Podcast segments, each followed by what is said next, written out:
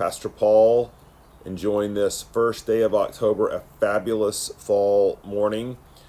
And because I've been running low on mugs as we head down the home stretch, um, I did happen to be in Thomasville yesterday and I was able to pick up this jewel grassroots coffee, outstanding coffee company, and this is now moved into the pantheon of my favorite coffee mugs. Um, so, a few, few logistics here before we dive in. Um, looks like between today and tomorrow, we will come to the end of the book of Revelation. But have no fear. Next week, we're going to be doing kind of a symposium format each morning where we are taking your questions and we are revisiting key themes of Revelation that um, maybe you want to hear more about or that you um, still have questions about. Imagine that after having come through this study in the book of Revelation, still having questions. But you can submit those um, Facebook page here. I just leave them in the comment section. Um, you can you can do that now, tomorrow, over the weekend. You can even do it in the next week. Um, we will make a running list of these questions so that we can turn around and um, uh, readdress them um, over the coming days. So that's the plan. But this morning we're in Revelation chapter 21 and 22.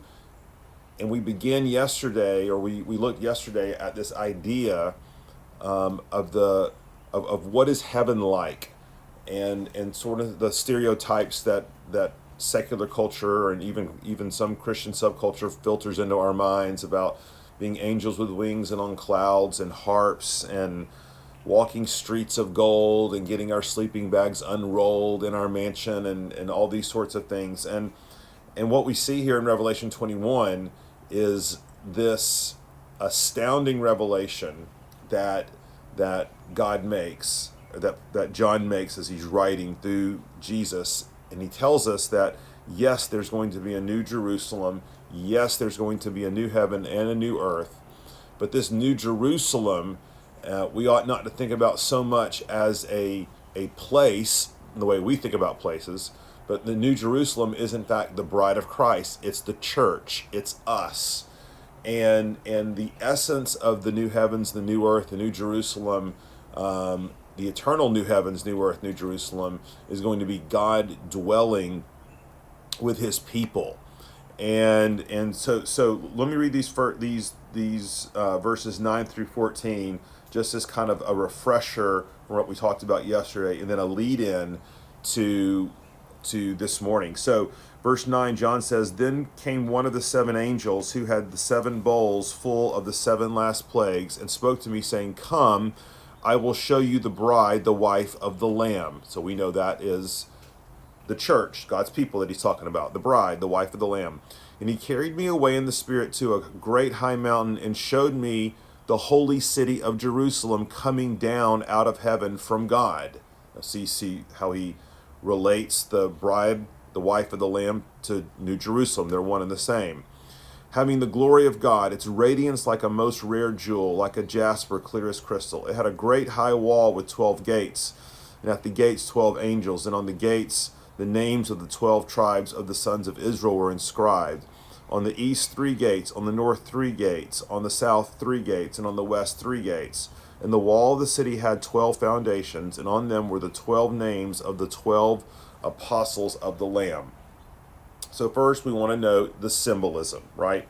So, John uses the imagery of a physical city to describe the eternal nature and reality of the relationship that Christ has with his people. And and and he notes that the, the foundation of this city is the 12 stones um, of the, or the 12 names of the apostles. So, in other words, Jesus is the foundation of this city. Um, in his, his revelation and message through his apostles made known to the church, this is th- th- this comprises the, the the very essence. This city is Jesus' city. This is a city where Jesus dwells. And the fact that it is open, okay, with three gates on the north, south, east, and west, um, is meant to denote that there are no barriers in this city. There, there is nothing to cut us off from the presence um, of, of God. That we are hemmed in all around by God's presence, and that in a sense, this is important, God's presence fills every inch of that city okay? And that city being us that city with the presence of god. Now this is again not to say that heaven there won't be geospatial realities and um, i mean it will be a renewed creation. But we don't know exactly what that looks like. But we do know what john is trying to get at here. He's trying to tell us that that this city is the place that god dwells with his people. That is the city. That that's the city is an is a picture is an image of that and that we are hemmed all around and god's presence is everywhere okay? So now let's look at the shape of this city and this is also going to be symbolic. Verse 15 and the one who spoke to me had a measuring rod of gold to measure the city and its gates and walls. The city lies four square its length the same as its width. And he measured the city with his rod 12000 stadia its length and width and height are equal. He also measured its wall 144 cubits by human measurement, which is also an angel's measurement. Now, let me say this about the shape of this. So, um, obviously, this is symbolism because when you when you work out these measurements, they, they, they don't they don't work for a real building, right? They don't work for for for real um, geospatial realities. You'd have a city 1,500 miles high, and it's um, but but but very narrow, and the walls will be very short. It's just it's all it's it would be bizarre to try to take this literally. What what John I think is trying to show us, and, and again this is interesting, is that some have maintained that the shape here, what you have, is actually the shape of a pyramid. Okay. And that it's meant to hearken us back to Babylon, the Tower of Babel, where man was building uh, this scaffolding to reach into heaven to be like God. And remember, all throughout Revelation, John has been contrasting uh, the whore of Babylon, the city of Babylon, with Jesus and the city of God. And what seems to, what I think the, the, the point here is that is that there is now no rival. That there is now like God has obliterated the evil intentions of man to reach high into heaven, okay, and now has come down and made his dwelling with man. So again, God's presence filling every aspect of our eternal existence with him. Now, when you look down in from verses 18 to 21, you have all these descriptions of, of things the city is built of, built jasper and gold and um, onyx and topaz and and again what what are we getting at here in terms of the material of the city? Well if you look at this closely this is all old testament imagery. These are all referenced after the jewels from the breastplate of the high priest okay in the old testament uh, that he would wear and had the, the 12 names and the tribes of israel inscribed upon them. And remember that only the high priest could go into the holy holies and in that only one time a year. So i think what john is communicating to us here is that now the entire city quote unquote is the holy of holies. And it's not restricted to just the high priest. It's open to everyone through the spirit of christ. And so so the presence of god filling this metaphorical city um, the um, we are now high priests, all of us, with access to Jesus. There's nothing to stand between us and his presence, all centered around the glory of God. Let's keep reading. And I saw no temple in the city, for its temple is the Lord God the Almighty and the Lamb. And the city had no need of sun or moon to shine on it, for the glory of God gives its light, and its lamp is the Lamb. By its light will the nations walk, and the kings of the earth will bring their glory into it. And its gates will never be shut by day, and there will be no night there. They will bring in, into it the glory and honor of the nations, but nothing unclean will ever enter it, nor anyone who does what is detestable or false, but only those who are written in the Lamb's book of life. So, in other words, for those whose names are written in the book of life, the Lamb's book of life, for those who are trusting in Christ, nothing is off limits in this place. the presence of God is everywhere. There is immediate access, and that at the very center of this city, our heavenly realities, is the glory of God. And so, do you see like what an amazing picture John is painting for us? And this goes way beyond pearly gates and streets of gold. Um, although I'm sure heaven is going to be glorious and beautiful in ways we can't even imagine.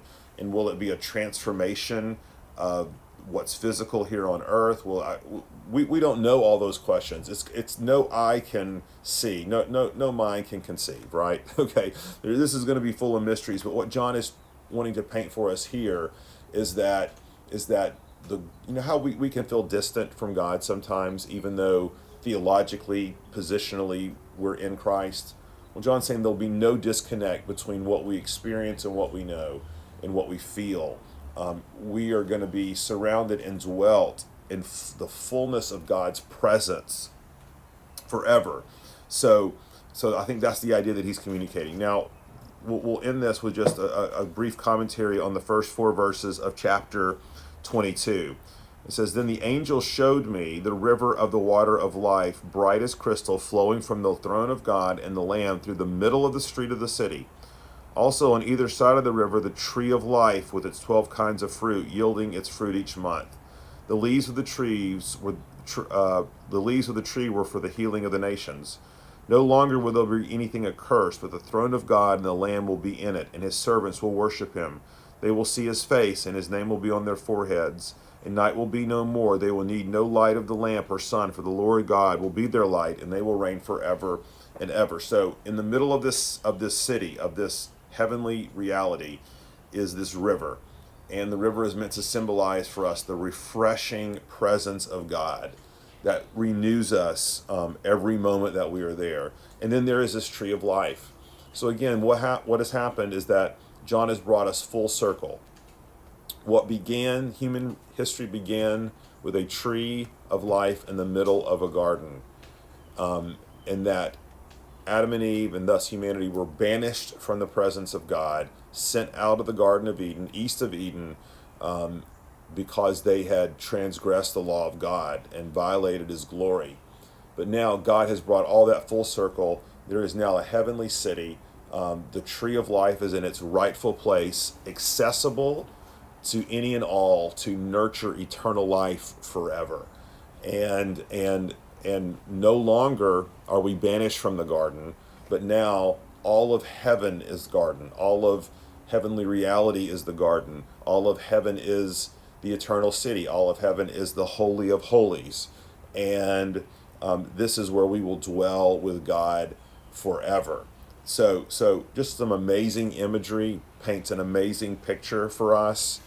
Uh, it's meant to encourage us, to inspire us, to give us hope, to to think less about ethereal um, sorts of misconceptions about heaven, um, but to fix our eyes on the presence of God. You know, sometimes when you when you think about heaven and going on and on forever and ever, there can be a sense of um, of kind of despair, hopelessness. In other words, what what happens? What will that be like for for us to never cease to exist, to go on and on and on and on and on? And we're thinking about it the wrong way when we think about it like that, because we're thinking about it in in in terms of time. But remember, there is no time for God. Okay, there is only eternity. There is only existing and not existing. And whether we sleep or wake up, I don't know how all that's going to work but we will be um, happier every moment than we were the previous moment, and such that our eternal joy will be made fuller and fuller um, for time never ending. And if that, if we have our, if we have a hard time wrapping our minds around that, then we are human, right? Um, and John is just giving us a taste of this. So so there we have Revelation 21. Tomorrow, um, again, as we close out the the actual exposition of the book, we'll be talking about the last words that are coming to us, the church, from Jesus. Be submitting your questions on on the Facebook page in the comments section, and we'll be compiling those, and we will spend our week next week um, revisiting key themes of Revelation, answering questions, um, digging deeper into particular issues um, as we bring our study of this great book to a close. Let me pray. Lord Jesus, be gracious to us. Lord, we can't even begin to scratch the surface of everything this book is meant to communicate. But Lord, we pray that you would continue, though, um, to reveal yourself through it. And through the revelation of yourself, you would give us hope to persevere, to cling to you in this life. In your name we pray. Amen. Thanks for joining